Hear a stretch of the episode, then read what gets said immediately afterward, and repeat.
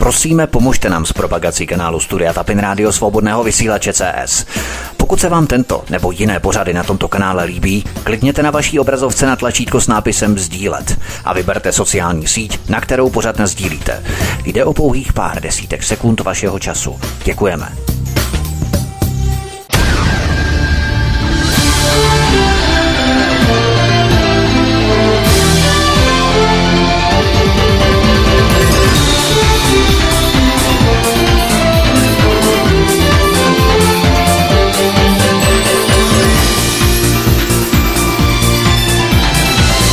Krásný dobrý večer, dámy a pánové, milí posluchači od mikrofonu svobodného vysílače nebo na kanále Odisí vás zdraví vítek. Jsme velmi rádi, že jste si nás naladili i dnes v těchto měsících, letních měsících, kdy přece jenom lidé jezdí na dovolenou anebo tráví čas venku. A přivítám tu komentátora Tomáše Vyurala. Tomáši, vítej, hezký večer, ahoj. Ahoj, ahoj Vítku, zdravím všechny posluchače, posluchačky poslucháčata a všech 666 pohlaví samozřejmě, aby jsme byli korektní. To číslo myslím, že je velmi satanisticky správně určené v rámci těch počtů pohlaví. Ono to možná vystoupá na to číslo těch 666 postupně. Jo. Nicméně, abychom tedy přistoupili k těm tématům, my budeme dnes komentovat samozřejmě taková ta témata, která samozřejmě zajímají nás všechny.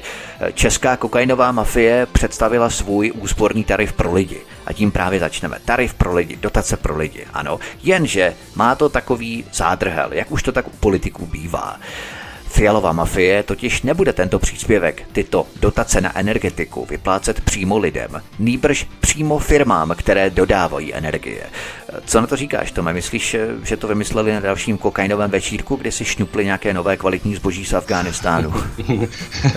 tak možné je v současné době nebo v každé době úplně všechno, ale tak co si budeme povídat, my víme, že tahle vláda eh, pana Fialy Eh, pro lidi dělá opravdu málo, eh, pro české lidi a české občany dělá opravdu málo, ne nic a ne ještě do záporu. Teď víme, že je to vlastně eh, druhý ukrajinský premiér, pan Fiala, že ano, takže co si budeme povídat, ten se dívá jenom na Ukrajince a čeští, čeští občané jsou mu putna. No a tady zrovna tenhle, tenhle krok, který s kterým přišli nebo přijdou, je velmi podobný ono, onomu snížení vlastně spotřební daně nebo e, DPH, co tam proběhlo na pohonné hmoty, tuším spotřební daně, protože hmm. samozřejmě snížili určitou spotřební daň, ale o to víc si zase prodejci navýšili marži, takže cena zůstala stejná. Že jo? A velmi, velmi vlastně podobně to může dopadnout tady u těchto energií, nebo elektřiny, plynu, nebo na, na co to vlastně zveřejní, která využijí. Hmm, hmm. To je taková ta chytrá horákyně, napůl slečená, napůl oblečená, nikdo neví vlastně, co všechno má za šaty. Takový císař je nahý, tak to už je, myslím, že naprosto jasné. Nicméně já sice říkám z Afghánistánu, ale to už vlastně po převzetí Talibánu zdroje vyschly. Odkud myslíš, že berou ten kokain na jejich drogové večírky? Mají nějaký tajný zdroj třeba od CIA přes Kosovo, nebo odkud myslíš, že to berou? No, no to, to bylo tak jediné, co mě napadlo, to bylo jediné, co mě napadlo. Zmínil z Kosovo, to je, že, že obe, obecně známé místo, kde se zřejmě uh, určité látky pěstují a přes které, přes, místo přes které ty látky pak putují do Evropy, takže těžko říci, ale, ale ale každopádně zpět k těm energiím, takže ten nový takzvaný úsporný tarif pro lidi vlastně reálně není pro lidi, ale je pro firmy dodávající energie. Jo, to bychom si měli uvědomit, aby se měli vysvětlit lidem, že vlastně to není pro lidi, to není pro nás, ale je to pro firmy, které už tak napálí vyšší ceny za energie a ještě k tomu dostanou státní dotace. A oni vlastně bez zastropování cen energie, protože navíc my nemáme zastropované ceny energie, že? takže hmm. oni bez zastropování cen energie můžou schrábnout tu fialovou dotaci a ještě k tomu napálit ceny energie nám lidem. Takže vlastně vydělají dvakrát. Jednou fialovou dotací a po druhé už tak plánované zvýšení cen energie. Hezky to mají vymyšlené, že?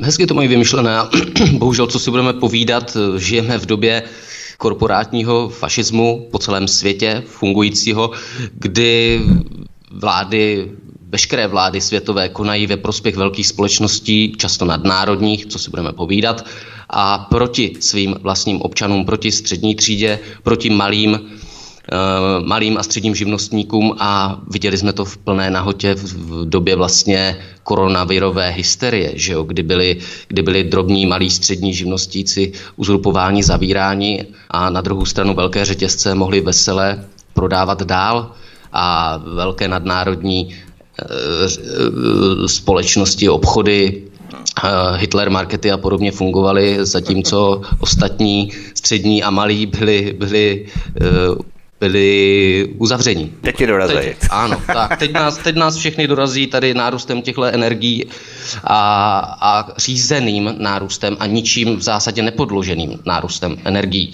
hmm. zejména elektrické energie u nás, že ano, kdy si vyrábíme většinu elektrické energie sami, ano, my ji prodáváme a kupujeme znovu, ale je to všechno za mě, z mého pohledu, je to můj subjektivní pohled, řízené zvyšování cen, zase ožebračování většiny občanů a další pokračování měnové reformy, která začala koronavirovou hmm. pseudopandemii.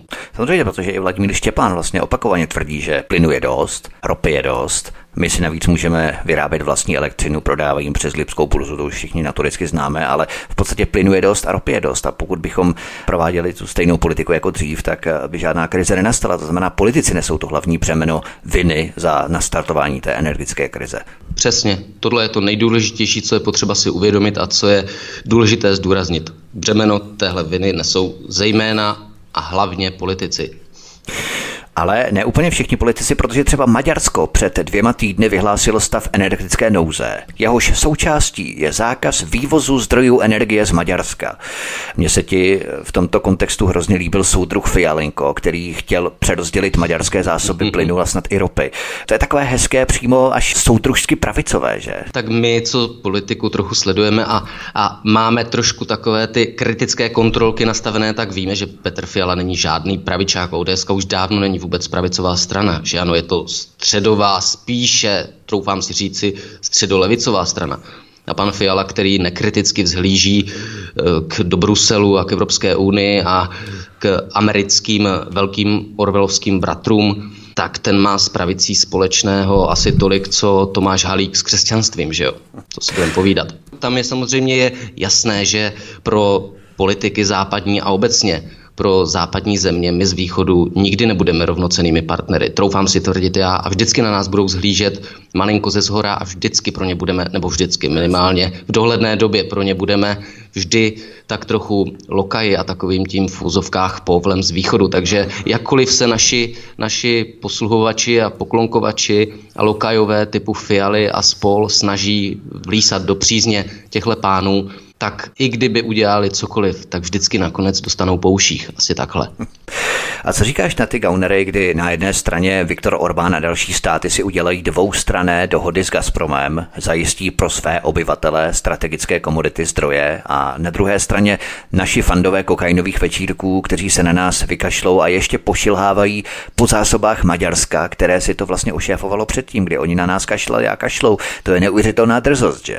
Je to neuvěřitelná drzost a je to naprosto postavené na hlavu. Přece Maďarsko bude mít ten plyn uh, zřejmě teda taky z Ruska a my, teda naši politruci nahoře, plyn my z Ruska mít přes Amsterdam. Nechtějí. Ne, my máme no, ruský no, plyn, ale přes Amsterdam. Ale přes Amsterdam, to už není ruský a to, plyn. No jasně, a to samé by právě chtěli ten ruský plyn přes Maďarsko. To je úplně to stejné, co, co je s tím Amsterdamem, takže naši politruci to nemají domyšlené a opravdu z tohohle až mrazí. Ne, podle mě nejsou tak hloupí, ale jsou zřejmě nějakým způsobem korigovaní. A jejich záměrem evidentně nejsou zájmy vlastní země a vlastních občanů, protože jinak by dávno dvoustrané a dvousměrné smlouvy bilaterální s Ruskem mohly být udělány. A říká to řada odborníků i u nás, že stačí lusknout prstem a smlouvy bilaterální s Ruskem v úvozovkách, mrsknout, uh, lusknout prstem a smlouvy Jasně. by se dali domluvit.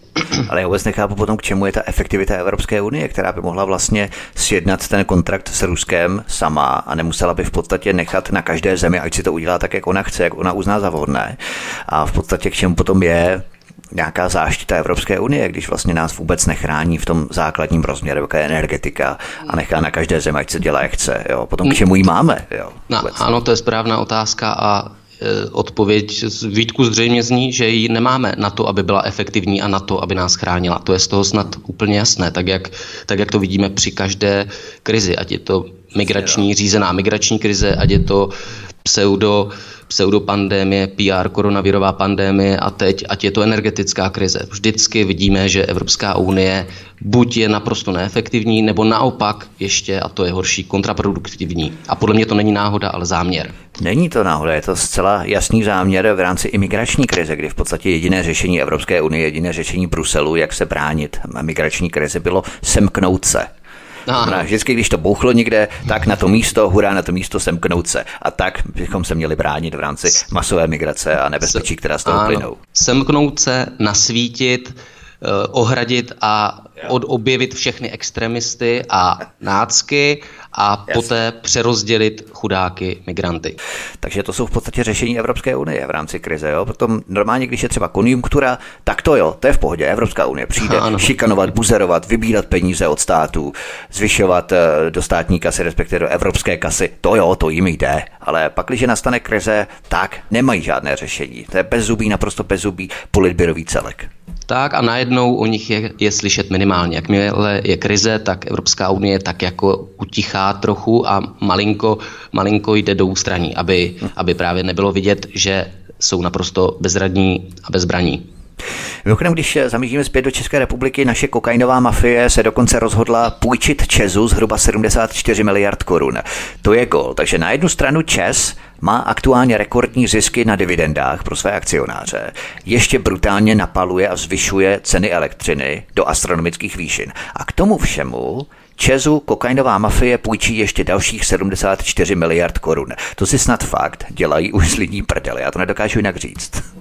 Tak, to je naprostý výsměch občanům, kdy opět se potvrzuje to, že bohužel většina vlád polistopadových našich jde na ruku velkým korporacím, zejména nadnárodním, zejména zahraničním, protože naše byly tak nějak náhodou záměrně zlikvidovány, takže jdou na ruku korporacím a proti vlastním lidem naopak. A tohle je další doklad, protože dávat nějakou dotaci, ať už vratnou teda nebo nevratnou, což, jak jsem někde četl a slyšel, není úplně zřejmě, zřejmé z těch materiálů, ale jakoukoliv vratnou nebo nevratnou půjčku či dotaci dávat konglomerátu, který má takové zisky, vyplácí takové dividendy svým eh, ředitelům, jak jsme taky slyšeli, že ano, a napaluje ceny takovým způsobem, že, že to až, až není vůbec myslitelné, je opravdu směšné.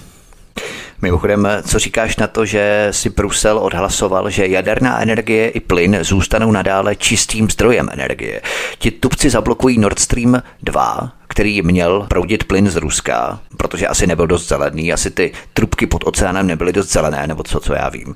A potom odhlasují, že plyn je čistý zdroj energie. Má to logiku, nebo aspoň nějakou bruselskou logiku, když ne tedy českou logiku? No, asi ta logika úplně jiná si v Bruselu než u nás. No, je, je, je jiná, ale bohužel, co se, co se těch eh, po, politických kruhů a bafuňářů týče, tak tam se ta politika, myslím, velmi zbližuje už u nás i v Bruselu, na těch horních patrech elitních. No nicméně, já myslím, že politici v EU si odhlasují cokoliv. Oni si odhlasují e, v případě nouze, že e, zelená je i nakonec uhelná energetika, jo, takže tam bych se nedivil vůbec ničemu, prostě te, teklo jim do bod, že jo, teď se nehodí plyn z Ruska a nemají záložní varianty, tak se odhlasuje, co je zelený, co, co, co aktuálně máme, to je zelené, že jo, a ta, tak to prostě v, té, v tom Bruselu funguje. Když není, se... to, to, je troš, to je vlastně trošku jak Láďa Hruška, jo? Tady jo. Máte, máte, máte zelenou větrnou, máte zelenou vodní, pak teda máte málo energie, tak máte zelenou i uhelnou, pak budete mít zelenou, teda teď máte jadernou, pak uhelnou, pak kdo ví co, pak můžete nakonec si stavit krby a pálit teda to dřevo, které nám Jasně. teď zakazují skoro taky a dále a dále a dále. Jo. Já ale se pozastavuju nad tím, když vlastně my máme ještě uhelné elektrárny, máme dost uhlí, i toho černého, nejvzácnějšího uhlí máme dost, jenom hnědého. A v podstatě my ho nemůžeme těšit. To znamená, ta energetická krize je v podstatě opravdu simulovaná českými politiky mm-hmm. a nejenom českými zahraničními politiky, všemi politiky, kteří v podstatě znemožňují národům pod rouškou nějakých Green Dealů, zelených a tak dále těžit svoje vlastní uhlí, které máme a které bychom mohli těžit v rámci překonání. Ne natrvalo samozřejmě, protože uhlí všecko jednou dojde. Ano, to je jasné, ale v rámci překonání této energetické krize si nemůžeme těžit ani svoje vlastní uhlí.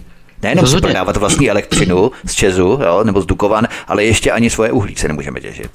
Ano, je, je to na hlavu postavené, je to děsivé a jak správně si řekl, je to simulované. Tak, jak je simulovaná, jak byla simulovaná, nebo je simulovaná PR pandémie, a právě ona měnová reforma na ní navazující, tak jsou simulované tyhle ty věci. Jak byly simulované nedostatky automobilů, jak je simulovaný teď, teď, jak si říkal, energetická krize, jak bude brzy simulovaný, simulovaná potravinová krize. Že jo, slyšíme o, o likvidaci dobytka v Holandsku nebo kde a podobně, o omezování chování, pěstování a tak dále a tak dále. Další simulace krize. Tohle jsou všechno simulované krize. Uměle vyvolávané krize. V podstatě, když si to seřadíme do té šňůry, protože my tady vlastně všechno komentujeme v rámci těch souvislostí, aby si lidé uvědomovali ty souvislosti mezi tím. Mm.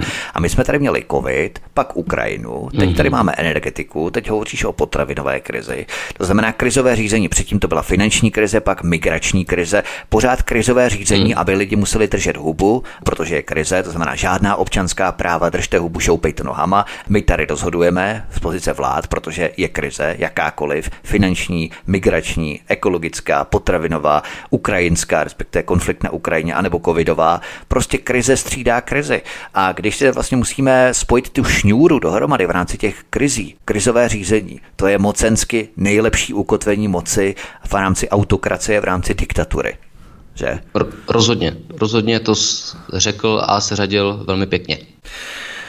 Co Piráti, kteří hlasovali proti v rámci těch eh, čistých zdrojů energie, jádra a plynu, když slunce nesvítí, vítr nefouká, Piráti půjdou za Grétou, ideálně v pátek, tedy dopoledne, a nakonec si nakopeme asi tam, eh, kde slunce nesvítí, takový ekologický kopanec, řekněme, dali eh, tomu zákonu. To jo, no Pirátům, Pirátům já nerozumím v zásadě od začátku. Samozřejmě víme, že oni klamou zády od začátku, o nějaké jejich svobodě na internetu nemůže být ani řeči, což byla jedna z jejich hlavních, z hlavních že jo, vlajkových lodí. No ale že jsou Piráti nadnárodní strana, fungující v dalších státech, řízená zřejmě nějakým způsobem z nějaké centrály a evidentně a jasně proti národní, to je jasné, takže že budou tyhle, tyhle, tyhle strany kopat za, za všechno, co, co bude tak nějak omezovat suverenitu státu a půjde na ruku globalistům, je jasné, ale tady v případě mm, tohodle, tohodle hlasování, kdy vlastně i oni politici z Bruselu hlasovali pro to jádro a podobně, tak mě to malinko překvapilo, že tady oportunisti od Pirátů nezvedli ruce. Nevím, co si o tom myslet úplně, protože odkopali se víc, než bylo jasné, že jo? Než bylo jasné, ano. Vlastně oni jsou ještě evropštější než samotní Evropané, respektive ano. ještě bruselštější než samotná Unie, jo? ano, přesně. S těmi Piráty je to docela zajímavé, protože vlastně na začátku, jak si glosoval tu jejich existenci v rámci průběhu jejich politického působení, tak právě na začátku Piráti byli maximálně volitelní. Já bych je možná v tom roce 2010-2011 mm, volil. Oni v mm. podstatě rozkryli tu mafii ohledně Jaromíra Trápka, ohledně sociálních reform, které byly v rámci sociálních karet a tak dále v roce 2011. A oni rozkryli tyhle ty věci. Oni v podstatě útočili i na Karla Schwarzenberga v roce 2013, který v rámci prezidentské kampaně tam měl mnoho lajků, tisíce lajků, které si nakoupil někde z Tajvanu nebo z Indonésie Indonésie, nebo odkud to bylo, jo. Prostě oni to rozkryli, oni byli fakt dobří mm. ti piráti a byli volitelní. Vys Ivan Bartoš, který v podstatě prováděl demonstrace v rámci Mezinárodního měnového fondu v roce 2000, mm. když tady byli v Praze, jo, nebo 2002, nebo kdy to bylo.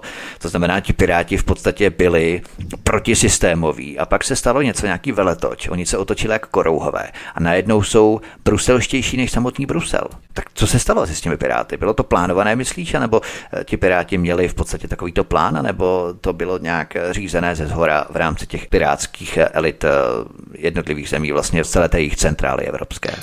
Já Vítku vůbec nevím, protože plán se samozřejmě nabízí vždycky, potřebuješ nějakým způsobem na sebe, na sebe přitáhnout pozornost, potřebuješ být jiný, potřebuješ oslovit co největší masu lidí, takže to je podobné jak u pana Fialy, který ještě nedávno byl, co by ODSák, eh, velmi kritický k Evropské unii. Můžeme se podívat na nějaké starší videa, kde kritizoval Evropskou unii a její vývoj teď je to úplně jinak, tak podobně to může být i s panem Bartošem a Piráty, že potřebovali nabrat voličstvo a poté postupně se už dostali do těch svých kolejí, do kterých se dostat měli, anebo, anebo nějakým způsobem prostě si ze začátku jeli tady svoji pirátskou politiku a poté zřejmě mohly přijít nějaké zdroje, ať už finanční nebo jiné z globálu a mohli chtít po Pirátech, aby se dostali do kolejí, do kterých se teď dostali, jo, nevím, těžko. Už těžko... systém, podobně jako lži Okamura, jo, v podstatě to je mm. něco úplně podobného. Prachy, trafiky, mm, v podstatě ano. 160 MB za 4 roky, no tak to už buď pro systém a buď rád, že máš vlastně svoje lidi ve výborech, podvýborech, v trafikách, eh, v nějakých komisích a tak dále, tak eh, to se celkem nabízí, že vlastně ti politici potom budou péct s tím systémem a držet basu se systémem, že? Samozřejmě, ex, extra, když vědí, nebo když vědí, když jim někdo nastíní, že stejně sami proti systému nic nezmůžou můžou. Jo, to je další věc. Když budeš proti systému, posekáme tě, přiskřípneme ti prstíčky Jasně. a všechno a skončil, když to, když budeš s náma, tady budeš si pěkně sedět, budeš tamhle mít hmm. lidi, tamhle mít lidi, budeš se podílet na tom, co my tady vytváříme, když ne, stejně jsi bez šancí. Jo. Takže a postavíš to... si ten svůj barák, tu svůj mešitu potom. A, ano, ten svůj jeho hrad. Jo, jo, jo. To je něco podobného. Můžeš, můžeš, ano, my ti dovolíme vřískat v opozici, jakože si za lidi a můžeš si a. publikovat na Facebooku ty tvoje příspěvky, jak ti to ti zlí pětikoalisté, samozřejmě jsou to gauneři, ale v podstatě tam jde o to, že aspoň dělají primárně to, co říkají.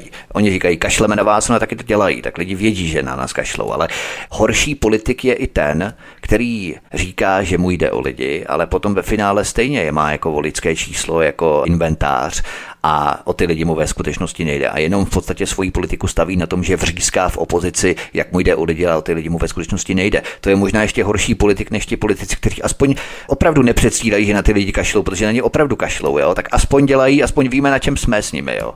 ne, roz, rozhodně Vítku, v tomhle souhlasím, protože eh, pokrytectví je nejhorší. Že jo? Když, to, když to máme na rovinu, vidíme na rovinu, na čem jsme, že na nás prdějí a že jim jde jenom o sebe, tak je to rozhodně otevřenější a méně pokrytečtější než ten druhý případ. A jak si správně naťukl, bohužel těžko dokážeme rozeznat skutečnou opozici od řízené opozice, protože řízená opozice podle mě je už tak standardní nástroj všude a ve všem a důležitý nástroj pro řízení, že opravdu těžko odlišit, kdo je skutečně za lidi, za národ, za sebe a kdo je tak eh, instalován jenom na oko, aby to vypadalo, že tady je nějaká hmm. opozice a aby ta opozice právě nešťourala už do toho, kde, kde, je, to, kde je to vlastně ne, nevhodné a nežádoucí. Jo, takže... Nemůžeme my jako alternativa hledat ochranu u systému, když si nominujeme nějaké politiky a teď si představujeme, že oni budou s tím systémem, oni budou ve sněmovně a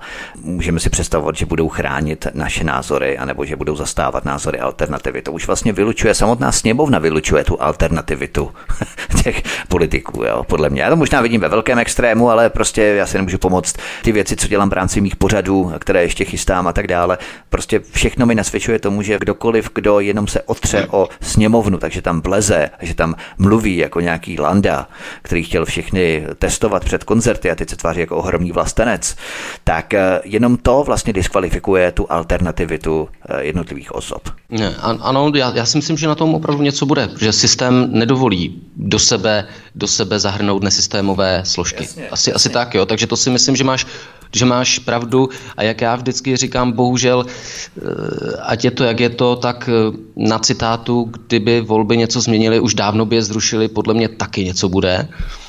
A systém má svůj ochranný prvek, ochranný má. mechanismus, jak se bránit. A má, jich, jako... a má jich navíc podle mě několik těchto těch ochranných prvků. Když jeden selže, má další tři, čtyři. O teď jako jenom tak plácám, ale myslím si, že tak nějak to bude. Co si budeme povídat, eh, ono to bude všechno trochu chytřejší, než jsme my. A chytřeji vymyšlené. Já si myslím, že oni to mají velmi vykoumané, protože na tom koumali v rámci sociálního inženýrství a různých eh, bernísovských metod eh, téměř 100 let. Takže mají obrovský náskok před našimi způsoby, jakým způsobem tomu čelit, jak se tomu bránit a tak dále. Oni mají obrovský náskok. Rozhodně já dokonce si myslím a troufám tvrdit, že ten náskok bude i víc než stoletý, že bude třeba tisíciletý. Kdo ví, jak, jak dlouho určité civilizace, eh, určité procesy řeší. Jo? Takže... To je fakt, ale zase víme, jak dopadla třeba římská říše a tak dále, která se rozpadla, tak oni to zase úplně tak vykoumaně ještě předtím neměli. Ale teď třeba to vedou opravdu už eh, do té roviny, kdy v rámci digitálního koncentráku, digitální identity a těchto všech nástrojů v rámci sociálních kreditů, pokud se tohle podaří, tak už to bude opravdu konečná. My si zahrajeme no. písničku a potom budeme pokračovat dál v našem povídání od mikrofonu a zdraví Vítek na svobodném vysílači a také na kanále Odyssey. Spolu s námi nás dnešním večerním vysíláním provází komentátor Tomáš Vyoral. Hezký večer.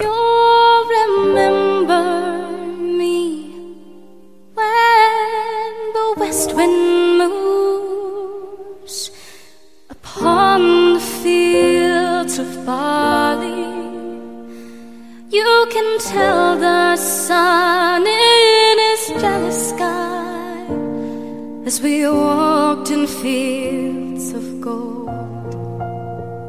So she took her love for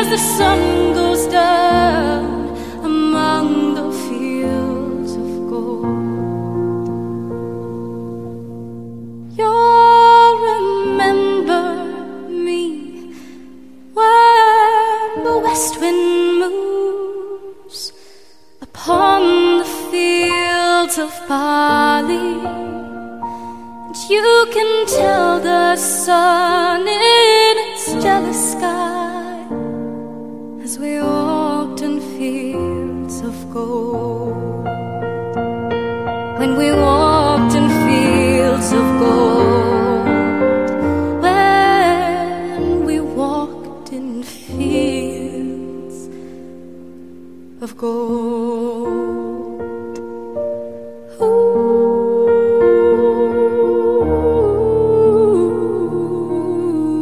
Komentátor Tomáš Vyoral je hostem u nás na svobodném vysílači od mikrofonu vás zdraví Vítek, také na kanále Odyssey. Mimochodem, když jsme se tu tak bavili o české kokainové mafii, nepřijde ti Petr Fiala jako takový strojený robotický uspávač hadů, když posloucháš tu jeho dikci, modulaci a intonaci, mně přijde jako nějaký datový převodník z počítače v hlavě, co vyprefabrikovaně myslí za něj, vkládal mu do mozku ta slova a on to, ten Petr Fiala, to pouze hlasově moduluje. Jo? Jak on hovoří, jak vysílá ty signály, Stefany, informace. To je taková česká verze číslo 5G, mi přijde. A jsi, jsi dobrý imitátor, Vítku, myslím, že bys ho mohl klidně zastoupit, mistra Fialu. Jo, když budu hledat dvojníka, ty prachy mě stačí a je potom budu investovat do alternativy nikam. No, to, no abys to neinvestoval zase do nějakých, do nějakých eh, práv ženských na barmě, nebo tak, jo, na to pozor. Jo, to je fakt, eh, to si dám pozor, když tak to bude no. do Kambodži. No. Jo, ale dobře, dobře, ale jinak, aby, abych jsme zůstali u, uh, u pana Fialy, no, Petr Fiala, já to tvrdím, léta je za mě je to politický eunuch, opravdu, a člověk prefabrikovaný naondulovaný panák, strojený. Když slyšíme právě tu jeho dikci a řeč, tak opravdu, jak říkáš, mluví roboticky, vypadá to, jak kdyby počítač z něj sekal různé fráze a podobně. A fráze nic neříkající navíc. Jo. Všechno, všechno, co už jsme tady slyšeli, jenom, jenom jenom žvástá a žvástá a zřejmě má, ani bych neřekl, že mu, že mu ty fráze eh, vycvakává počítač, ale spíš mu to tam někdo sepisuje vzadu a on to pak jenom jako transformuje dál, protože vy, z mého pohledu eh, v hlavě toho tolik pan Fiala mít nebude. Mimochodem belgický europoslanec Guver Hofstadt kritizoval Fialu, že se nemá ohánět Havlem, ale naopak začít jednat jako Havel. Pomohlo by nám, myslí, že kdyby Petr Fiala začal jednat jako Havel, to už by bylo opravdu hybrid, eh, co by patřilo do panoptika, kde mají krávy tři hlavy. Jo? Jako eh, Fiala křížený s Havlem, to už je něco hrozného, ta představa. Jenom. No, ale Vítku, pozor, když se podíváš na, na Fialu, tak eh, no, tam máš křížení Fialy Havla, a Masaryka. Podívej se na ten vzhled toho, na ten tendenční vzhled Fialy, mimochodem i třeba Petra Pavla, generála. Jak se, jo. nevím, jestli je to náhoda, nebo se snaží tak nějak jako eh, vnitřně situovat. Nějak jako no, fyziognomicky, jo. Snaží se jako klonovat do tatíčka Masaryka, aby asi podvědomně lidi malinko jako jo. malinko manipulovali. A druhak Fiala přece jako Havel do velké části fun- z velké části funguje. Podívejme se, jakým jakým způsobem um, leze do, do zádelí západním velkým bratrům a jakým způsobem funguje proti České republice. Teď eh, velmi, velmi podobně jako Václav Havel tady fungoval jako takový, mm, jako takový eh, prostředník toho všeho rozprodávání a rozkrádání u nás a, a likvidace vlastně průmyslu a dalších věcí českých, československých tehdy ještě, tak teď tady Fiala s jeho energetickou ukrajinskou bla bla bla krizí. Hmm je to velmi podobné. Zase prostě likviduje nějakým způsobem české hospodářství, českou ekonomiku, české, české občany, české všechno ETC, etc. etc. Mm, tak. ETT ještě, ne? ETC, ETT. No ETT, taky, to taky. to taky chtějí zrušit. Nicméně, ale já si myslím, že zednář Tomáš Karek Masařík, hmm. alias Masaryk, tak on neměl vlastně taková rozmáchlá gesta, jako má Petr Fiala, že aspoň v tomto je můžeme odlišit. Ne, to, to, je, to, to rozhodně to Fialu zase někdo učí, nevím kdo, pořád stejní nějací PR poradci a jeho On to měl Obama, jestli nemá třeba podobné PRisty, jako třeba měl Jan Fischer, protože ten také začal dělat v rámci té prezidentské kampaně rozmáchlá gesta. To máš, to, máš, to máš pravdu. A rozmáchlá gesta dělá i třeba mistr, mistr satanist, satani, satany mistr Halík a podobně.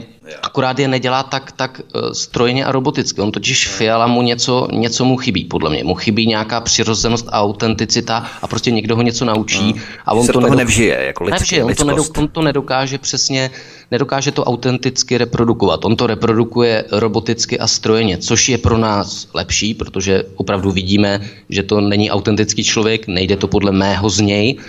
Na druhou stranu on pak zřejmě udělá všechno, co mu řeknou, no. Tak nějak to, hmm. to na mě působí. Tak on je akademik, protože on je zvyklý na tu přednášku, na tu přednáškovou místnost, sál, kde on prostě stojí a mluví a tak dále. A nepotřebuje to dělat nějaká, ano, uspává, to určitě všichni dostali Ačka, všichni studenti potom, když je zkoušel na konci toho semestru, ale on nepotřebuje dělat nějaká rozmáchlá gesta, oni to v podstatě učili v rámci politiky, on prostě není politik, jo, on nemá ty vlastnosti, on má akademické vlastnosti, on prostě zahrabaný někde v eh, nějaké akademické půdě, tam přednáší, tam si zkoumá nějaké svoje teze a tak dále, ale on prostě není politik. To znamená, že v podstatě všechno, co se týče politiky, tak eh, co má naučené, dělá tak na půl, jak si říkal, ztrácí to lidskost, autenticitu, rizost. Ano, Spon- tak, spontanitu. Nebo spontanitu, tak. ano, tak, tak, nějak, tak nějak to vnímám a potom je směšné, když se ještě snaží házet rameny nebo jako přitvrdit, protože Jasně. k němu to nesedí a je vidět, že to nemá zažité a potom, když někde řekne zprosté slovo nebo zvýší hlas nebo začne být ostřejší, tak je to hmm. opravdu, alespoň z mého pohledu, velmi směšné. Čivava za plotem, jo? Tak, tak, no. a ani strach potom, když šňafe jo, na to kolem jdoucího. Přesně, potom, přesně, nebo Yorkshire někde jo, na, jo, na vodítku. No. Na vodítku to vodítko možná musí být opravdu, ani nemusí být tak pevné možná. No, jo, nemusí být řetězové, stačí tak nějaký provázek. K té pražské teplé havlérce nagelovaných hipstrů a šampónů se potom ještě třeba dostaneme, ale když odhledneme od těch energií, tak mě docela překvapila zpráva, že Chorvaté, když přejdeme trošku dál, Chorvaté se rozhodli, že se od příštího roku zbaví své kuny Já si vždycky bojím, abych se nepřeřekl v rámci Tak jak pan eh, doktor lékař s vakcínou, že jo, ten, eh, kdo to byl, jak se přeřekl v české televizi. Jo, to ani nevím, jak se přeřekl v české no, míst, televizi. Míst, no místo vakcína, zase říkal, ať se očkujem, očkujem, a místo jo. vakcína řekl, že jo, už tak mě to dochází. Možná to byl předtím ginekolog třeba, ne? no, no, byl to Pavko, byl to pan jo. Pavko. Takovými ty orgány oni myslí, že ne a... přímo Pavko, ale nějaké jiné doktorky, které propagují a... vakcínu.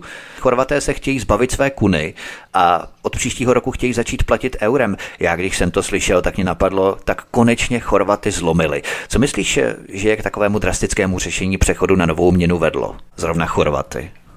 No to, co říkáš, tak je konečně zlomili. Já myslím, já myslím že uh, opět nejde o nějaký, o nějaký většinový názor, jde prostě o názor úzké menšiny elitní a ta se zlomit dá, respektive ta se dá zlomit, ta se dá nasměrovat, ta se dá uplatit. Jo. Takže tam já nevím, co jiného by je k tomu vedlo, protože v době, kdy vidíme, kam Evropská unie kráčí a kdo ví, kdy a jakým způsobem skončí, Ostatně odchod Velké Británie z Evropské unie byl důležitým ukazatelem. Je potřeba vždycky koukat, nebo někde jsem slyšel, že je potřeba, nebo četl, je potřeba koukat, kam kráčí Velká Británie a anglosase, protože podle nich se pak můžeme orientovat, zda něco má budoucnost nebo ne. Odešli z Evropské unie, takže kdo ví, kam Evropská unie půjde a euro. Takže je to překvapivé z chorvatské strany, ale nepřekvapivé ze strany elit a z toho globalistického směřování a řízení, které samozřejmě chce tu ten eurofederální stát a mít co nejvíc zemí pod svým řízením. Rozumím, ale ona, Velká Británie v podstatě má pořád ty své historické návaznosti na Ameriku v rámci nylonu a v rámci těchto záležitostí. Vy třeba Tony Blair, který byl pudlíkem eh, mladého Bushe, že, který pořádal invazi do Afganistánu, potom do Iráku. Tony Blair byl tím bok po boku Ameriky, to znamená už tehdy Velká Británie projevovala spíše více pochopení, více empatie s Amerikou, než eh, právě s Evropou. To bylo takový vyčlený celek eh, ostrovní, že v podstatě už to není ani kontinent, tak oni říkají vždycky, co se děje na mm, kontinentu, mm. protože oni, oni mají ten ostrov, že to znamená, že Velká Británie je takový trošku, řekněme, svébytný celek, eh, podle kterého nevím, jestli bych se tak úplně orientoval, jo, jestli prostě kamkoliv sehnou, protože vlastně oni čím jsou dálej od Evropské unie, tím blíže jsou k Americe. A to je třeba vidět i na Polsku, jo, čím je, je rusofobnější, tím je amerikofilnější, jo, řekněme, Polsko. Ano, ano. To je pravda. To jo, takže to je, zase, to je zase to riziko v rámci, jo. čím více se vzdálíme od Evropské unie. Takže buď s Evropskou unii na věčné časy, nebo s Amerikou na věčné časy. To je právě to dilema, které vlastně musíme řešit jako země, která vždycky si musela rozhodnout, pro jakou velmoc se bude vlichocovat a ať je to na sever, východ, západ nebo jih, ale vždycky nějakým tím směrem musíme pohlížet a my si nemůžeme bohužel hrát na úplně své bytnou velmoc nebo mocnost, která by v podstatě si dělala svoji politiku jako Švýcarsko, protože my nemáme ty peníze, my nemáme eh, nějakým způsobem možnost, jak se postarat o svoje lidi. Já nevím, jak bychom to zvládli. No, ne, ne, to, to, to, jsou, to jsou souhlasím tady s tím, že jsme nesvébytní a nikdy jsme úplně svébytní nebyli a zřejmě jsme za nějakým účelem byli i založeni v roce 1918 za účelem nějakého přemostění východu západu a za nějakým za nějakými dalšími účely, ale rozhodně ne za účelem svrchovanosti a samostatnosti. Ale ještě co jsi říkal, co jsi říkal ohledně Evropské unie a Ameriky, že buď tak nebo tak, tak tady bych malinko polemizoval, protože Aha. já mám tak trošku pocit, že tam to ani nemusí být, že buď s Amerikou na většiné časy nebo s Evropskou unii. Já mám občas takový pocit, že Evropská unie je ve vleku nějakým způsobem Ameriky. Jo? Nevím, nevím v jak velkém a nevím jak, velkým fakt, nást- no. nevím, jak velkým nástrojem Ameriky je, jo? jak jsou velké ty sítě, jak velké je to řízení ale myslím si, že nějaké tam být může. A teď můžou být Viděli jsme to na Ukrajině. Se... Viděli jsme to na Ukrajině, v podstatě, že předušu, taky se omlouvám, ale viděli jsme to na Ukrajině, kdy v podstatě Evropská unie byla ve vleku a je stále ve vleku Američanů, kteří no, se nám snaží přesně. sugerovat, že nesmíme no, brát plyn od Ruska, přesně. nesmíme brát ropu od Ruska, ale skapalněný plyn z Ameriky. Jo? No, přesně tohle je důležité a t- přesně tohle bylo i v rámci Nord Streamu, že jo, Nord Streamu 2, kdy američani taky tlačili pořád na Němce, nějakým způsobem snažili se vyprovokovávat různé věci a tlačit na Evropskou unii, aby Nord Stream 2 neproběhl. Kdo ví, jestli ukrajinská krize taky není nějakým částečným, částečným důvodem eh, Nord Streamu, nebo respektive Nord Stream částečným důvodem ukrajinské krize, takovým jako dílčím dílkem do skládačky. Na tom je nejhorší, že když přijde nějaká nová eurohujerská vláda, tak nás může k euru přiblížit mnohem dříve a mnohem rychleji. Je to stejně taková trapná hra, protože všechny hmm. státy jsou z covidu a teď z uctívání Ukrajiny tak svinsky zadlužené, hmm. že se z toho nikdy nevyhrabou. Státní sekiry mají všechny země na Mars a zpátky. Hmm. Neuvěřitelně astronomické státní dluhy. A my si tady budeme hrát na nějaké euro a na nějaké zodpovědné hospodaření. Že to je tak dětinské všechno, jo. Je to dětinské, je to směšné, je to až je to až trapné. A co se týče mm, nějakého odlužení, tak to je, myslím, jasné i, i absolventům zvláštní školy, že odlužit takovéhle sekiry je nemožné běžným způsobem. Takže odlužit se budou moci buď válkou, že jo, tak jak se to dělá často a v historii, jak to probíhá, buď válkou, anebo převzetím. Že jo, někdo přijde, přijdou přijdou věřitelé a řeknou, tak eh, my nechceme peníze nebo nemáte peníze, tak nám tady přidejte Jasně, zrušíme, zdroje, zdroje zrušíme státy, zrušíme, budeme vlastně všechny lidi, budeme vlastně to tak, úplně tak, všechno, tak, nevolníci. Tak, no, tak my teda nevolníci už jsme, že jo, co si budeme povídat, ale tohle může být opravdu už nepokryté a, a zcela stoprocentně zřejmé. Já v tom taky spíš vidím snahu Bruselu upoutat na ekonomický řetěz Chorvatsko a ještě ho více vyždímat a podojit. Možná bychom se měli podívat na to, co ještě Chorvaté nesprivatizovali. A možná právě tam bychom našli odpověď. Řecko je už na kolenou, tak co takhle chorvatské důchodové pilíře? A nebo co takhle chorvatské zdravotní fondy? S eurem to bude asi jednodušší, že? No to, to rozhodně, Vítku, jestli tam jsou tyhle, tyhle věci, já nejsem úplně odborníkem na to, co je a co není zprivatizované, ale samozřejmě tohle jsou velká eh, tohle jsou velká lákadla.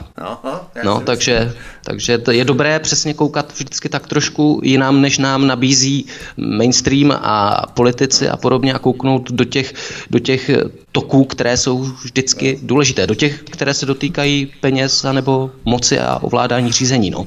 Říkají američané, money talks, peníze hovoří. Tak, tak. E, mimochodem euro se propadlo vůči americkému dolaru na nové 20-leté minimum a v úterý 12. července brzy ráno stálo 1,6 tisícin dolarů, což je nejméně od prosince 2002. Jenom naprostý blázen by v této době by chtěl zničit vlastní měnu a platit eurem. Možná je chorvatská vláda stejně světá jako ti naši kokainisté, že? To není normální tohle. No, nebo stejně, stejně posluhovačská, že ano. Oni ani nemusí být světí, oni mohou být jenom jenom eh, hloupí a ne moc inteligentní, jako třeba pan Trahoš nebo Fiala, anebo zaplacení jako jiní, jako jiní politici či novináři nebo kdokoliv jiný. Mimochodem to příjmení Drahoš je docela takové už symptomatické, že? To je, to je. Musíte být hodně drahý, aby za to šel. Mimochodem, eh, když půjdeme trošku dál a zaměříme se teď na prezidentské volby, které se kvapem blíží. Prezidentské volby se samozřejmě blíží a vedle všech ostatních kandiduje i bývalý soudruh Petr Pavel. Říkám bývalý soudruh, protože před rokem 89 by jistě neváhal položit svůj život po boku varšavských vojsk. Já teď ocituju z jeho kádrového posudku, tehdy už v hodnosti kapitána. Třídně uvědomělý a politicky vyspělý. Jako člen strany při výkonu své funkce napomáhá prosazovat vedoucí úlohu strany mezi podřízenými. Snaží se získat pro tuto politiku i ostatní. Politicko-ideová připravenost jmenovaného je na dobré úrovni. Konec citace. Není tohle rostomilé, jak tohoto člověka vzývají jako svou modlu ti největší havlisté, ti demokraté, fanatičtí rusobíci a přitom on má takovýto kádrový profil z předchozího režimu před listopadem 89. To je naprosto neskutečné. Je to neskutečné a je to všeříkající o panu generálu Petru Pavlovi, protože e, tak jak vidíme z posudku, nebo slyšíme tady z posudku, tak zřejmě v, po převratu nebo po řízeném předání moci v roce 89 se zase stihl eh, uvědomit na druhou stranu, stihl, stihl, stihl být eh, uvědomělý a a politicky a ideologicky eh, pravověrný zase druhé straně. Překabátit uniformu pro něj nebyl problém a když si vezmeme, že nějaký bývalý kariérní komunista, mimochodem on sám, on sám, on sám říká, že, nebo nepopírá, že byl kariérním komunistou, aby mohl pokračovat výš v armádě, což je částečně pochopitelné, No tak eh, je zajímavé, že tenhle kariérní komunista tehda z armády Varšavské smlouvy se najednou po převratu později dostal do čela druhé strany, do čela NATO. To jako přece není, není vůbec normální a myslím si, že eh, můžeme si o američanech myslet cokoliv, ale že by do svého čela postavili bývalého soudruha z, Varška, z Varšavské smlouvy, z armády Varšavské smlouvy, aniž by po něm v budoucnu něco třeba požadovali, je naprosto nesmyslné, že jo? Ano, už není teď vydíratelný, protože pokud by se tato jeho minulost tajila, tak ještě bych chápal, že oni ho nominují a instalují do takové vysoké pozice, protože on je vydíratelný. Ale v podstatě tohle už je odhalené, o tom se ví, všeobecně se mm. o tom hmm. ví. Oni na ní musí být nabitou munici ještě nějakou jinou. Ono už se o tom ví, to znamená, že to není toxické. Jak říkáš, tak něco, buď tam něco bude, no buď, ono tam něco bude, tak co si budeme povídat, byl dlouhá léta ve strukturách NATO, jo, a byl ve vedení tam, jak víme, tak eh, uši jsou všude, takže tam určitě na něj věci budou zajištěné. Můžeme si mimochodem přečíst třeba knížku Jana Procházky Ucho, jenom tady taková malá reklama. A, takže uši na něj byly nastražené, určitě na něj materiály jsou. A na druhou stranu pak je tam ta druhá váha, kdy on splácí svůj nějaký dluh, protože z mého pohledu, protože dostat se do, do čela NATO není jenom tak, to, jako, to není za odměnu. A ještě, eh, když si vezmeme člověk eh, z malé zabrděné v úzovkách, jejich, jejich pohledem České republiky, jo, nedostane se do čela NATO, aniž by tam byl nějaký důvod a nějaký, nějaký budoucí cíl. A oni si berou právě takovéto figurky z nějakých takovýchto exotických mm, zemí pro ně, jo, buď z východu, protože třeba když šéfem VHO, Světové zdravotnické organizace, je Etiopan, Tedros Ghebreyesus, mm. on je z Etiopie, jo, pro boha, když se člověk vidí, jako jo, tak ti lidé opravdu musí si vysloužit nějaké ostruhy, zářezy do pažby tak, aby opravdu si je vybrali do takových vysokých míst, ale já jenom až příště zase bude někdo nadávat na komunistickou minulost Andreje Babiše jako to největší zlo, tak by bylo dobré citovat z tohoto jeho kádrového posudku Petra Pavla. Mě vážně dojímá ta licoměrnost a pokryteckost celé té prohnilé pražské galerky, jak je to všechno opět naprosto dětinské. To jsou přesně tihle svinští pastráti, co se přizpůsobí moderní době. Za Hitlera oddaní nacisté, za bolševika oddaní soudruzy a za současné takzvané demokracie ty největší roztleskávačky v první lajně, co pořvávají na kohokoliv s opačným názorem, to jsou přesně oni. To jsou přesně ti fanoušci Petru Pavlů a dalších podobných figur z toho panoptika. Naprostý souhlas, Vítku, to zhrnu skvěle a je opravdu napováženou, že lidi, takový ti lepší lidi, takový ti lidi z těch kaváren a podobně tohle nevidí nebo nechtějí vidět. Já nevím, jestli jsou tak zaslepení svou ideologickou eh, pravověrností a pravdou a jedinou pravdou, a nebo to vidět nechtějí. A je to nejenom generál Pavel, že jo? máme tady pana Rycheckého, podobný případ. Jo, a další, další figury, které, které eh, za každého... Udělal tu vládu dneska, ne? Rycheckého vláda, ten, není Fialová vláda, to je Rycheckého vláda. Tu, tuto vládu a z, za minulého režimu byl taky komunistou, že ano, co si budeme povídat a takových lidí je více a můžeme ukazovat na ně a jsou to ty lidi, kteří jsou teď vzývá, vzýváni jako, jako modly demokracie. Když už jsme tak u kandidátů, tak třeba Danuše Nerudová se pro změnu nechala slyšet o tom, že by stát měl lidi tlačit, aby energeticky spořili jak na elektřině, tak na topení. To už je normálně na profackování, to si to ta ženská dovoluje. Chápeš to? Naše kokainová mafie zdražuje českou elektriku přes Lipskou burzu, nakupuje ruský plyn přes Amsterdamskou burzu a tváří se, že trestáme Putina. A nějaká Dorota přijde tady a začne tady kázat, buzerovat, že máme energeticky spořit na elektřině i topení. To už je prostě vrchol. Já nechápu, odkud se ty lidi berou. Jako jo. No, jako by je tahali z klobouku, viď? Tyhle, ty, tyhle, tyhle ty panoptikální zjevy a navíc ty, co káží, káží vodu a pijí víno, že jo, často, co si budeme povídat, nebo často, možná vždycky tady v těchto případech. A paní Nerudová navíc, to je taky případ sám o sobě. Zřejmě někdo přišel se zajímavým nápadem, aby do prezidentské eh, volby eh, zasáhla také žena, že jo, a zřejmě nejedna a proto se už pár měsíců, už, já myslím, že už je to i mm, rok, rok zpátky, začala vytahovat v médiích tady... Začala, jako česká no, tady, Čaputová, tady no, česká Čaputová. Jako kandidátka na prezidentku. No, rozhodně, jinak, jinak neznámá širokému publiku, mě známá tak, jako je pouze lehce, že jako nějaká, jestli rektorka je z Mendlovy univerzity, Mendlovy, no, v Brně, nebo No, ve 40 jinak... letech mimochodem. Rektorka ve 40 a, to už taky docela zajímavý. To, jo. to něco napovídá. No, zase, zase je to ideologicky pravověrná osoba, že jo? což slyšíme z každého jejího vyjádření a z každého jejího rozhovoru. Zase je to tady pro režimní kádr současný. Takže někdo ji vytáhl z klobouku, potřebujeme ženu na prezidentskou volbu a již přes rok podle mě se postupně objevuje v médiích a prověřuje se takový nějak, oťukává se veřejnost, jestli jako bude snesitelná, nebude. A jak vidíme, nadále tady pokračuje a má čím dál chytřejší nápady a čím dál víc eh, rozumuje na úkor běžných občanů. Každý si může ty jejich keci ověřit tím, že se podívá na reálné ceny pohoných hmot v Maďarsku, kde litr nafty za 29 korun vyjde v přepočtu, nebo si nakoupit třeba potraviny v Polsku a ta prasata tu budou vařit vodu, že mají lidi energeticky spořit. To je vážně zlý sen. Eh, jinak mě třeba zaujal článek na dezinformační české televizi, ve kterém se uvádí, že pro lidi z Ukrajiny, kteří uprchli před ruskou agresí ve své zemi, začíná být v Česku stále častějším problémem sehnat lékaře. Odkaz číslo jedna v popise pořadu na Odyssey.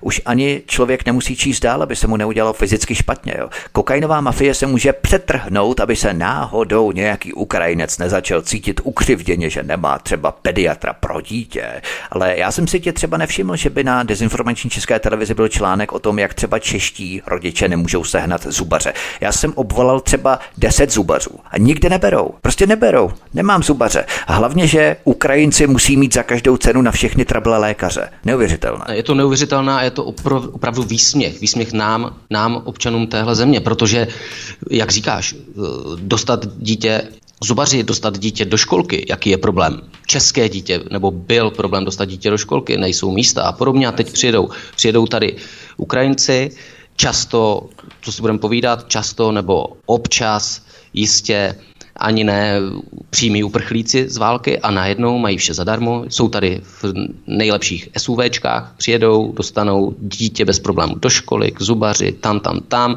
Vláda se může přetrhnout, aby měli všechno zadarmo a v dostatečné míře, aby mohli zadarmo do zoo, aby mohli na sportovní utkání zadarmo, aby měli dálnici zadarmo, všechno zadarmo. Nevím, z jakého důvodu mají mít volnočasové aktivity zadarmo, když můžou odpočívat v klidu po válce v, v, v ubytování, které mají tady zadarmo. A nemyslím to vůči nim samozřejmě špatně, protože oni za to úplně nemůžou. Kdyby, kdybychom měli my všechno zadarmo, tak taky toho budeme zřejmě většina z nás využívat plnými hrstmi. Jo? Ale vláda je v tomhle tomu opravdu bezprecedentní a na přezdržku s proměnutím. A to právě myslím, že lidi štve. Ne, že z naší republiky děláme Luna Park pro ukáčka jo, v rámci volnočasových aktivit, jak se říkal, ale že kokainová mafie takhle ukazuje Čechům prostředníček. Nemáte lékaře? Ha, je to váš problém. Postarejte se sami o sebe, jak chcete, nás to nezajímá, to není náš problém. My hlavně řešíme Ukrajince. Právě ti musí mít okamžitě dostupnou lékařskou péči na všechno. Nemáme na to prachy? No, nevadí. Půjčíme si miliardy, anebo si nějaké peníze alokujeme ze státního eráru. Zdroje jsou, zdroje jsou. Zdroje jsou. A, a ještě dal další taková jako zajímavá věc k zamyšlení. Ještě před půl rokem nás tady psychopati a koronafašisti strašili neustále tím, jak je nedostatek kapacit e, nemocničních a zdravotnictví nestíhá a nebude stíhat a podobně a budou mrazáky s mrtvolami, nevím co, co všechno. A nyní je tady, já nevím, o 500 tisíc, o 700 tisíc, o 400 tisíc, ne, neznám ty počty, myslím, že nezná ani naše ukrajinská vláda teda ale několik set tisíc lidí navíc. A neslyšel jsem od žádného kvazi odborníka, kvazi ministra zdravotnictví nebo kvazi ministra pro likvidaci zdravotnictví, neslyšel jsem nějakou jako poznámku, pozor, máme tady teď o sta tisíce lidí víc, může nastat problém s Jasně. kapacitami nemocnic, zdravotnických zařízení, lékařů, zubařů. Neslyšel jsem to. Ne, to válka nezajímá, válek jde vakcíny, válek mm. už píchá mm. od, od pondělí, a, takže ho to ano, zajímá. Ano, jo, vlastně, oni už mají teď zase další, další vlnu. Píchání. Ano. Další tečku. Další tečku. Tak, my uděláme tečku za druhou částí našeho vysílání, dáme si písničku a potom se vrhneme na poslední část eh, našeho povídání. Od mikrofonu vás zdraví Vítek na svobodném vysílači nebo studiu Tapinrát na svobodném vysílači nebo na kanále Odyssey. Spolu s námi je tu tady komentátor Tomáš Vyoral.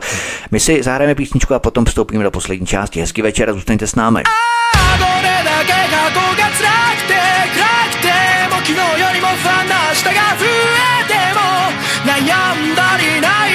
昨 Thank you,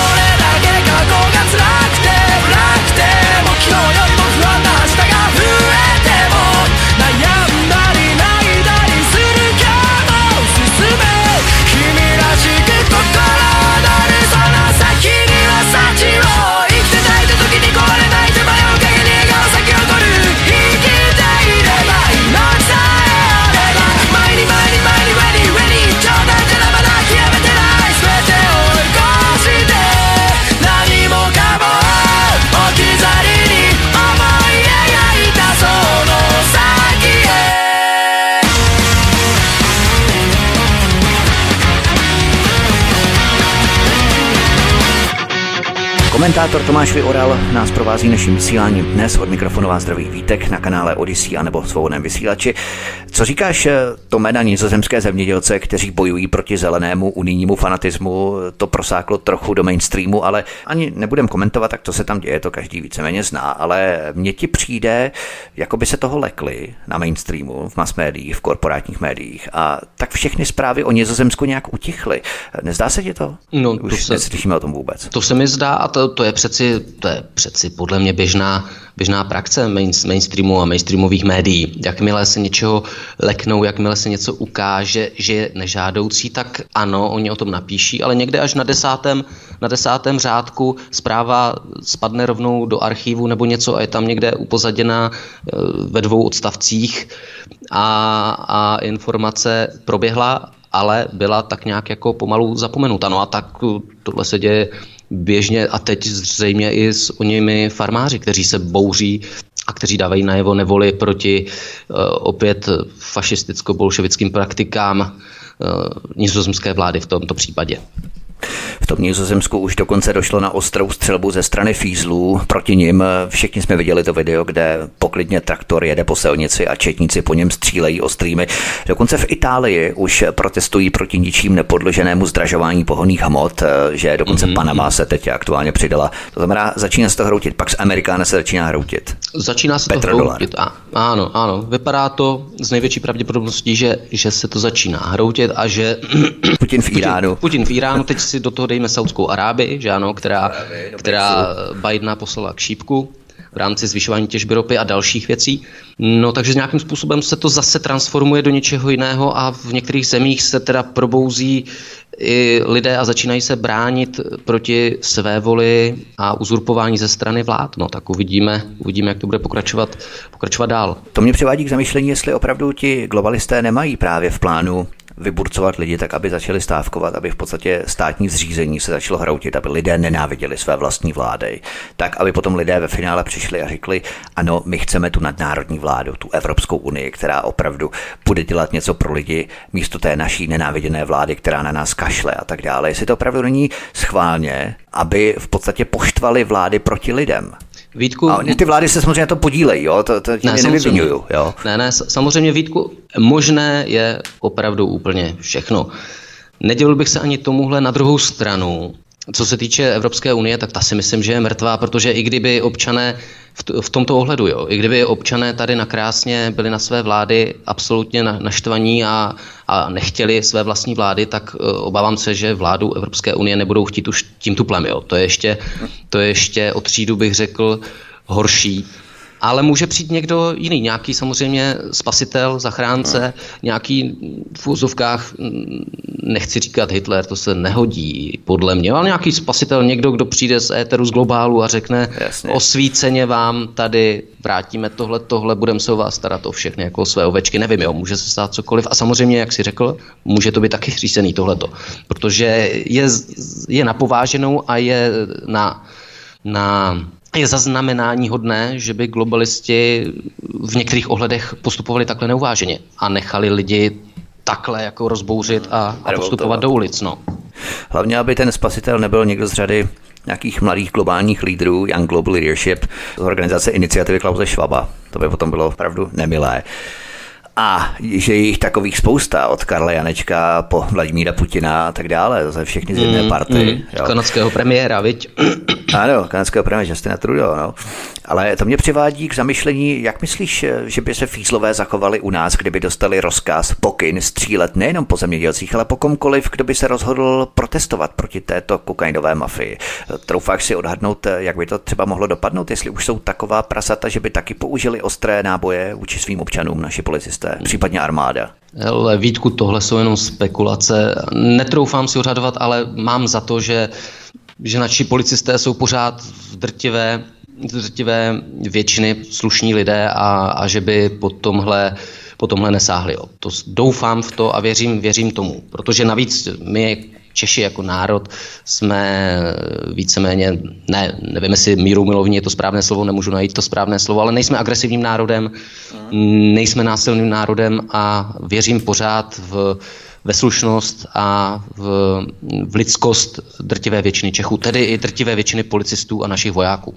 Moje teorie je, že kdyby se u nás začalo revoltovat, kdyby jsme mohutně protestovat, kdyby došlo skutečně na takovou výměnu, tak je tu od toho na to s jejich Task Force, Multitask Force, tedy jednotky rychlého nasazení, které jsou multinárodní. Ano, to znamená, že k nám pošlou Španělé, Francouze, Řeky a tak dále.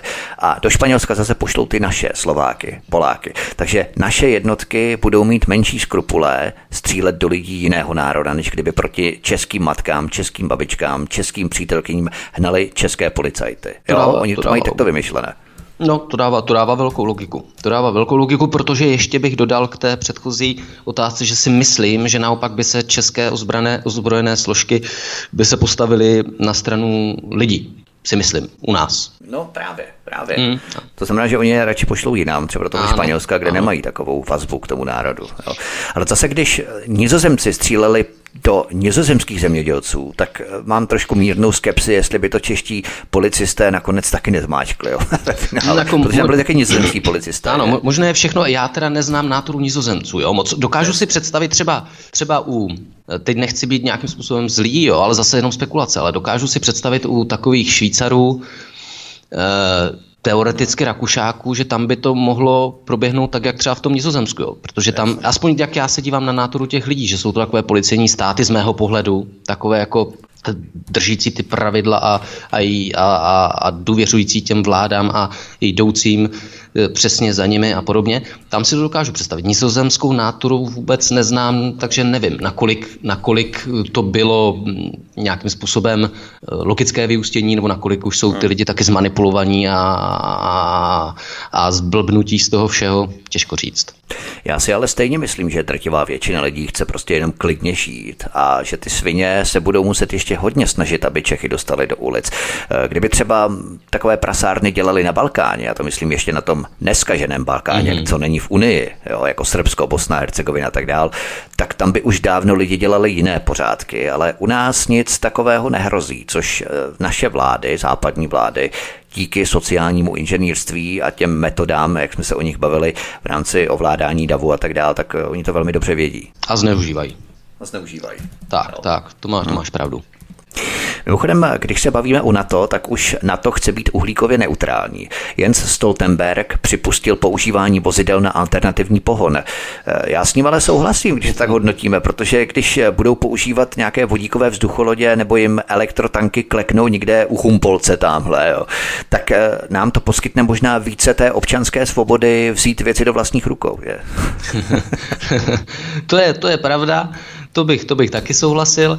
No, já nevím už, co, co, k tomuhle, co k tomuhle říct, jestli to myslí soudruzi z to vážně nebo ne, e, jestli je to opravdu, když tohle to slyším, tak mi to celé, opravdu celé připadá jako jedna velká hra, protože tohle vyhlašovat veřejně a do médií musí být e, pro Putina, který je teda jejich velkým nepřítelem a pro Čínu opravdu jako cirkusové číslo. Ti se musí popadat za břicho a, a tleskat si a, a říkat si, že vlastně vlastně mají vyhráno, aniž by, aniž by vystřelili, protože na to se odrovná úplně samo. Jo? A nebo jestli je to nějaký, nějaký, taky mě napadá, to může být takový nějaký úhybný manévr, kdy pan Stoltenberg říká nějakou, nějakou vykutálenou, vykutálenou, hm, jak se to říká, vykutálenou klič, lež, lež kličku, aby, aby, aby, aby nachytal své soupeře ale tohle si myslím, že tak není, jo? Že, by to byla nějak, že by to byl nějaký uhybný manévr to do Stoltenberga.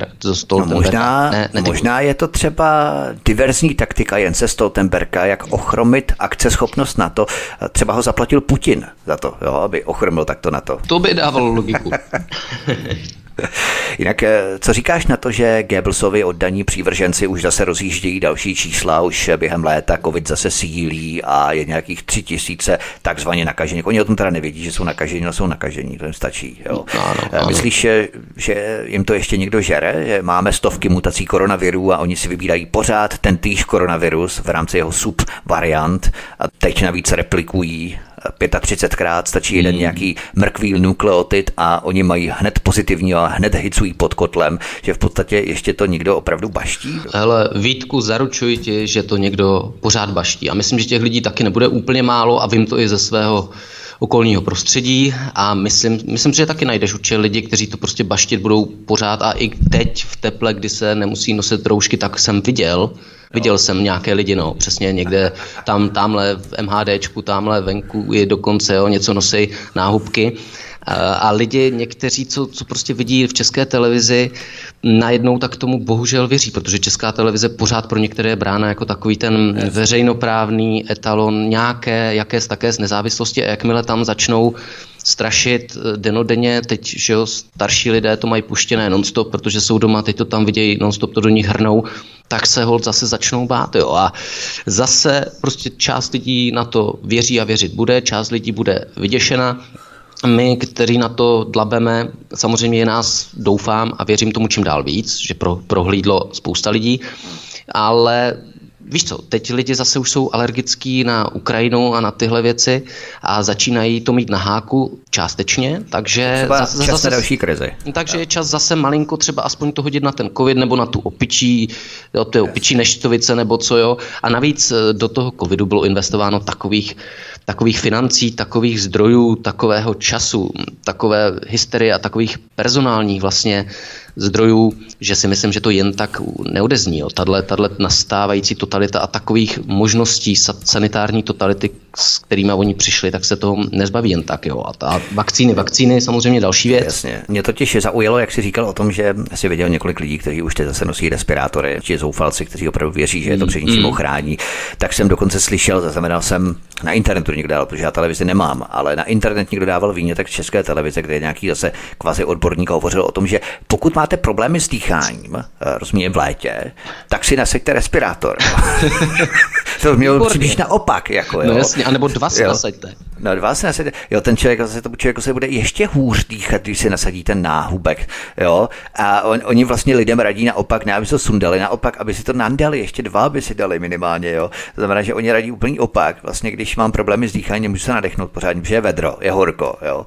tak ještě si nasaďte náhubek. Ne, na, na, na, ta, na takzvané experty a odborníky jsem zejména od uh, počátku Eh, PR pandémie opravdu alergický. A tohle zase jenom dokládá tu trapnost a, hmm. a jenom pro režimnost těchto kvazi odborníků. Jo. A možná potřebují, aby to s těmi lidmi seklo na tom místě, mm-hmm. oni je odvezli do nemocnice a, a řekli, že mají covid a měli mm, zase, otestovali je a zase měli další čísla. Jo, ne, přesně třeba. to, jako je, to může být jedna, jedna zase z možností blázni, blázni a mimochodem, když jsme byli na začátku července v Itálii, tak tam teda lidí s rouškama nebo s respirátorama byla, bylo značně, značně více. Teda ono tam bylo povinné ještě v MHDčku nosit yeah. něco. Ale ty lidi, a teď nevím, byly to asi z větší části, si myslím, turisté, jo, tak i na ulicích v, tom, v těch třicítkách normálně jako každý den jsem potkal tři, čtyři, pět lidí, kteří to měli, mladých, starých, kteří to měli na hubě, v třicítkách, venku, u, u, u jezera, u moře. To být Italem, tak se oběsím na špagetě no, radši, než no, to taky, taky tak. Na al dente špagetě, samozřejmě. Jo, al dente. Nebo kapelíně, ještě jsou takový tenčí. Jako. Ale myslíš, že jim hoří expirace, že do lidí narvou jako pod čtvrtou dávkou ještě ty staré jehly, které měly ještě dřív, co dostali za první dávku uh. na začátku. Ovce to stejně nepoznají a oni aspoň ten Cyrite nebudou muset draze likvidovat. Jako ča- částečně jo, částečně tak může být, no možná to tak je, je výtku, ale já si zase říkám, Hele, teď jim je přece, co se týče využití těch vakcín, tak jim je přece jedno, jestli to, jestli to píchnou do nás, nebo jestli to draze zlikvidují, protože oni to zase zlikvidují za naše, že jo, jim je to jedno. A navíc si z toho nějaké peníze zase třeba ulejou, jo. Takže tady já si myslím, že jim de facto by mělo být jedno, jestli to napíchají do nás, nebo se toho zbavějí zase někde a nakoupí zase další. Spíš mám pořád nějaké, nějaké takové otázky, k tomu, co v těch vakcínách opravdu je a k čemu ty vakcíny opravdu slouží. Jestli opravdu slouží jako imunita nějaká, tedy že budou, že, že budou imunita jako obrana proti viru, ale postupně samozřejmě bude, budeme přicházet my o imunitu tím, že si o budeme... imunitu, to znamená, no, že budeme píkat další Jasně, další a další, a, ne, a nebo ten záměr je jiný. Čítáme spoustu hmm. věcí, čet jsem, slyšel jsem spoustu věcí a jako nemám z toho úplně příjemný pocit, protože aby byl takový nátlak na očkování, které je evidentně proti zdravému rozumu i proti zdraví, mladých, malých dětí, lidí obecně, kterým, kterým nehrozí nějaká vážná rizika, alespoň co víme ze strany koronaviru, tak nevím, no, nevím, jaký, jaký je důvod vakcín. Mě ale pořád zaráží otázka, nikdo se na to vůbec neptá, nikdo se na tím nepozastavuje i v rámci mainstreamu, jo? že tu otázku jak si vytěsňuje, eliminují z toho veřejného prostoru.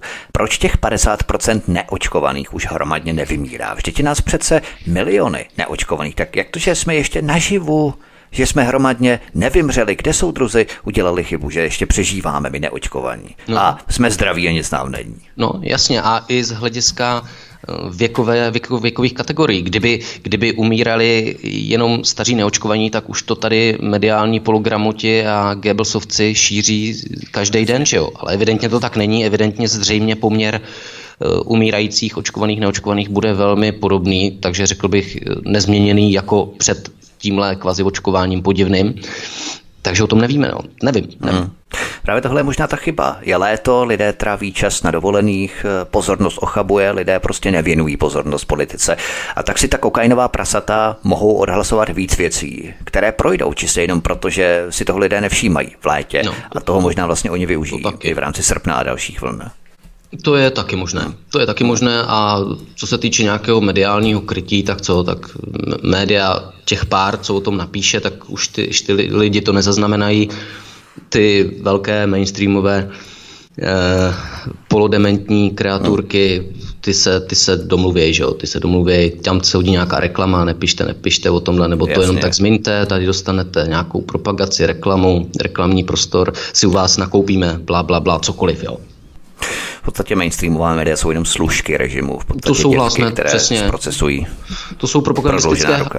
ano, prodloužená ruka, propagandistické hlásné trouby a viděli jsme to v plné nahotě zase, se můžeme odkázat na covid, kdy média nekriticky, mainstreamová média nekriticky pouze zveřejňovala prohlášení vlád a yes. o dalších a dalších totalitních zvůlích a nařízeních a restrikcích a bez jakékoliv bez jakékoliv kritiky pouze šířila tyhle ty tiskové konference. Jo. Takže tam šlo evidentně jenom o hlásné Goebbelsovské trouby. Mimochodem, to je taky docela vtipné. Bruselistán naše poskokové loka je pucuje za to, že prý nestíhají odhlasovat evropské směrnice a hrozí jim miliardové pokuty.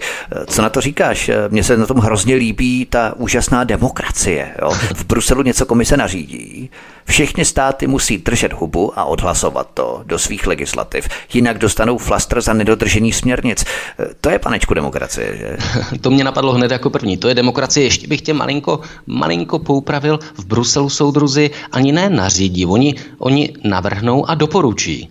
Ano, ale, vlastně ale, chraň Bůh, ale chraň Bůh když ty to doporučení nepřijmeš. Přesně to, pak přijdou miliardové sankce. To je ještě, tak takhle to mají většinou vykutáleně vymyšlené. Zase pokrytecky. Zase to není na rovinu, ale pokrytecky jako e, tak nějak na půl oka. Ale přesně demokracie, jako demokracie je krásná věc, ale jenom když je po našem, že jo, jak se, jak se mhm. říká. Takže to je zase něco podobného, ale my víme, a myslím si, že většina lidí ví, že na Bruselu a Evropské unii je demokratického, já nevím co, tak možná možná tam jídelna nebo něco, jo? může být demokratická v Bruselu. Jinak si myslím, že tam demokratického není ve vztahu k národním státům a k členským zemím vůbec nic z mého pohledu. Na tom se v celé své nahotě obnažila ta podstata, že národní vlády nemůžou ani rozhodovat o svobodné platnosti těch směrnic. Prostě to musí jenom vcucnout do legislativy. Takže jenom jako nemyslící schvalovací orgán je schválit a nic víc. Jo. Mě tak napadlo, proč se vůbec obtěžovat a otravovat s nějakým hlasováním o eurosměrnicích, o těch doporučeních. Není to zbytečné? Nestálo by za to, aby to ti lokajové neměli tak těžké? Tak by se to kolečko hlasování mohlo obejít a eurosměrnice už rovnou do těch legislativ jak si vprojektovat, protože proč se camrat s nějakým se... předstíráním demokracie? To je taková fingovaná hra, prostě říct natvrdo, hele, my jsme bruselský diktát, vaší povinností je nekecat, odhlasovat, jinak vám dáme flastr, šmitec, hotovo 20. Na co si to pořád tak hrají? No, hrají to, hrají to Vítku na nás, že jo? Co si budeme povídat? To nehrají na sebe. To oni vědí, na čem jsou, to hrají na nás. To je zase divadlo pro nás, pro občany, že jako, jako, jako demokracie. My jsme demokratický aparát a demokratická instituce, takže to je divadlo na nás, na obyčejné lidi. Proto pořád tyhle ty jakože obstrukce a na druhou stranu teď jsme přeci zaznamenali už um, tlaky nebo nápady, aby, aby se zrušilo veto v nějakém hlasování, že? což už je takový jako postupný přechod k tomu. No, ten Petr Fiala, no, jak to navrhl, no, jak ten Scholz. Jo. Takže to už, to už je takový postupný, postupný krok k tomu vlastně postup, postupně nastolit už tu vlastně očividnou, očividnou autokracii některých velkých. Ani tu fasádu nepředstírat, jo, prostě už natvrdo říct. Mimochodem, eh, poslední věc, ta zpráva už tak nějak zanikla, zapadla, hmm. ale americký prezident Joe Biden měl na setkání s podnikateli tahák z pokyny, jak se má chovat. Zaujmi své místo, předneseš krátký komentář, teď si sedni, teď si stoupni. Měl takový lístek, kde to měl napsané všechno. Odkaz číslo dva v popise pořadu na Odyssey. Ponecháme bez komentáře skutečnost, že si to není schopný zapamatovat, to je celkem jasné v rámci Alzheimer a tak dále, ale eh, stejně jako ta šeškárna kolem schvalování eurosměrnice doporučení neodhaluje to, jak jsou američtí prezidenti jenom poskoky bankéřů a korporací, takový, řekněme, maskoti, figuranti ve výkladních skříních, jo? stejně jako všichni politici, prostě mají tahák, co mají dělat a prostě co mají hýkat a tak dále. Jo?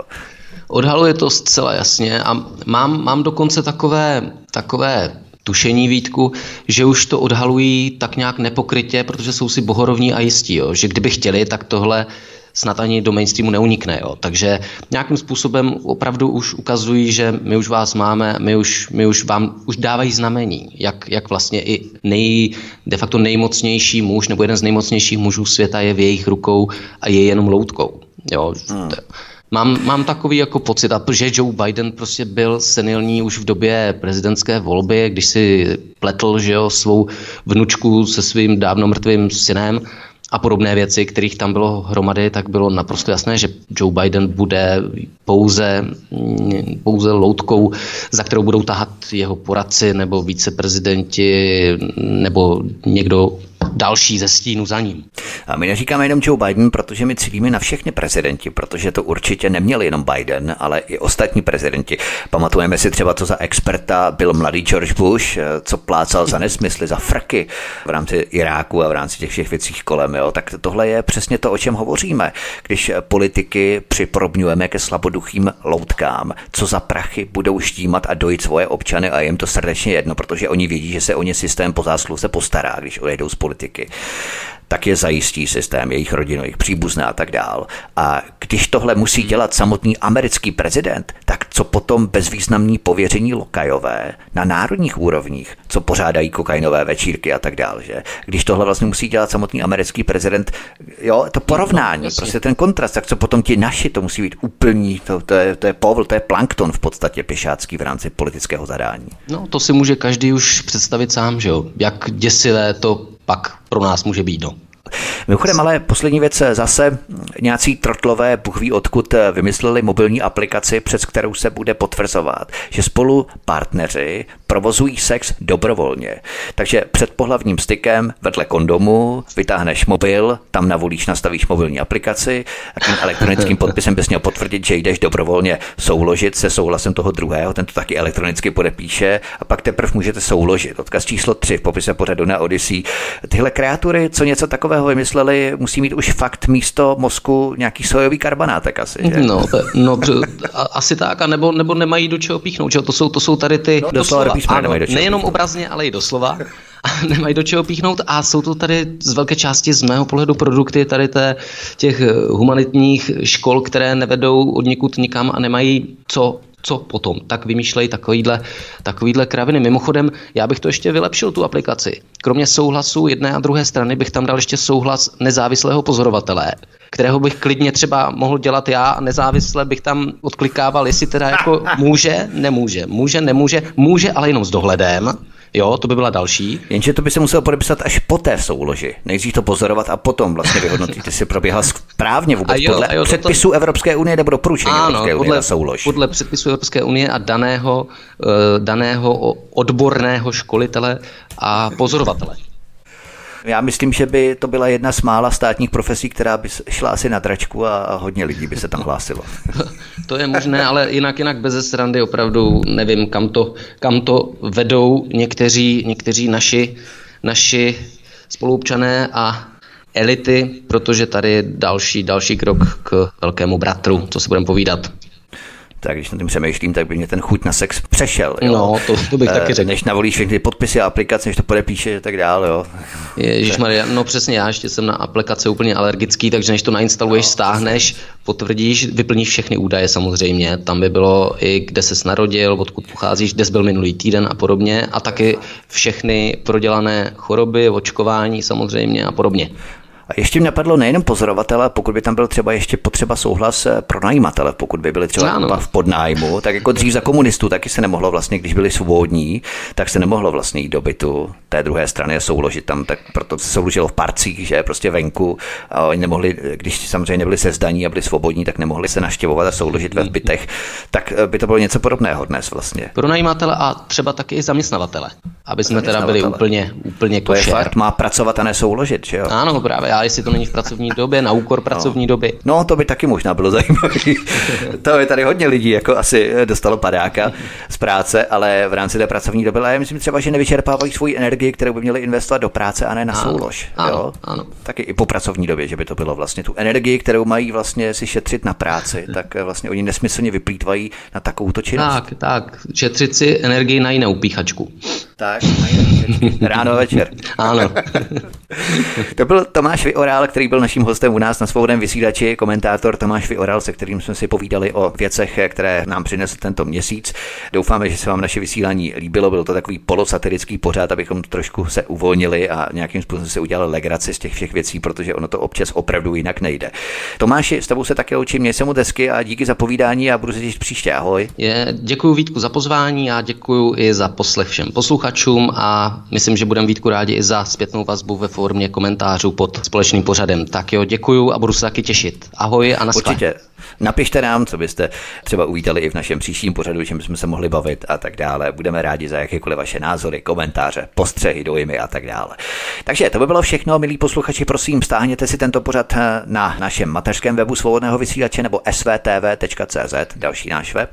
A případně také budeme rádi, když zavítáte na náš kanál Odyssey, tady se zaregistrujete, kliknete na tlačítko odebírat, to je velmi důležité, abyste nezmeškali další pořady, takže klikněte na tlačítko odebírat a také na zvoneček, to znamená zapnout notifikace, abyste nepřišli další pořady, abyste byli upozorněni, kdykoliv eh, uveřejníme další pořad. A také budeme velmi rádi, když budete tento pořad sdílet na sociální média. Tady máte třetí tlačítko sdílet. Na to, když kliknete, můžete si vybrat sociální médium, na které pořad nazdílíte, ať je to Facebook anebo další globalistická média, sociální média. Takže od mikrofonu vás zdraví Vítek na svobodné vysílači na kanále Odyssey. Mějte se krásně a příště se s vámi opět těšíme na slyšenou.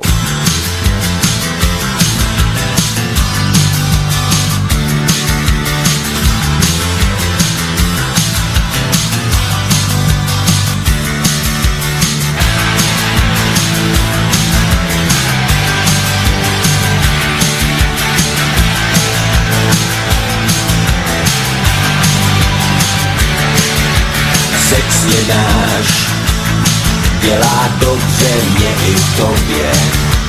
Oče náš, baby odříkej až v hrobě. Středověk neskončil, středověk trvá. Jsme černí andělé, a ty jsi byla prvá.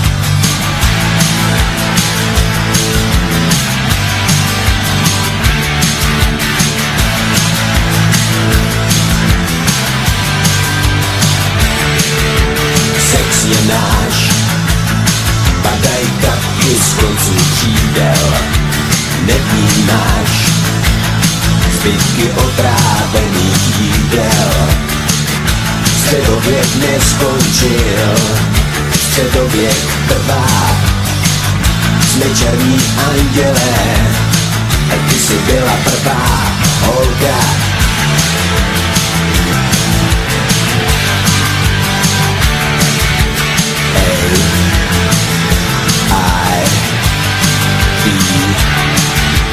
sex je náš, dělá dobře mě i tobě, oče náš, baby odříkej až v hrobě, a tu svou víru neobrátíš, má krev proudí v tobě, nevíš, o kříž se teď neopírej, skoříš v téhle době, no no, středověk neskončil, středověk trvá.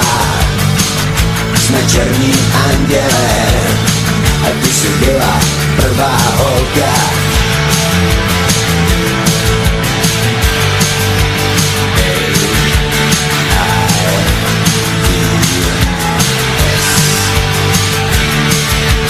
Sex je náš, padaj kapky z konců křídel, nevnímáš, zbytky otrávených jídel.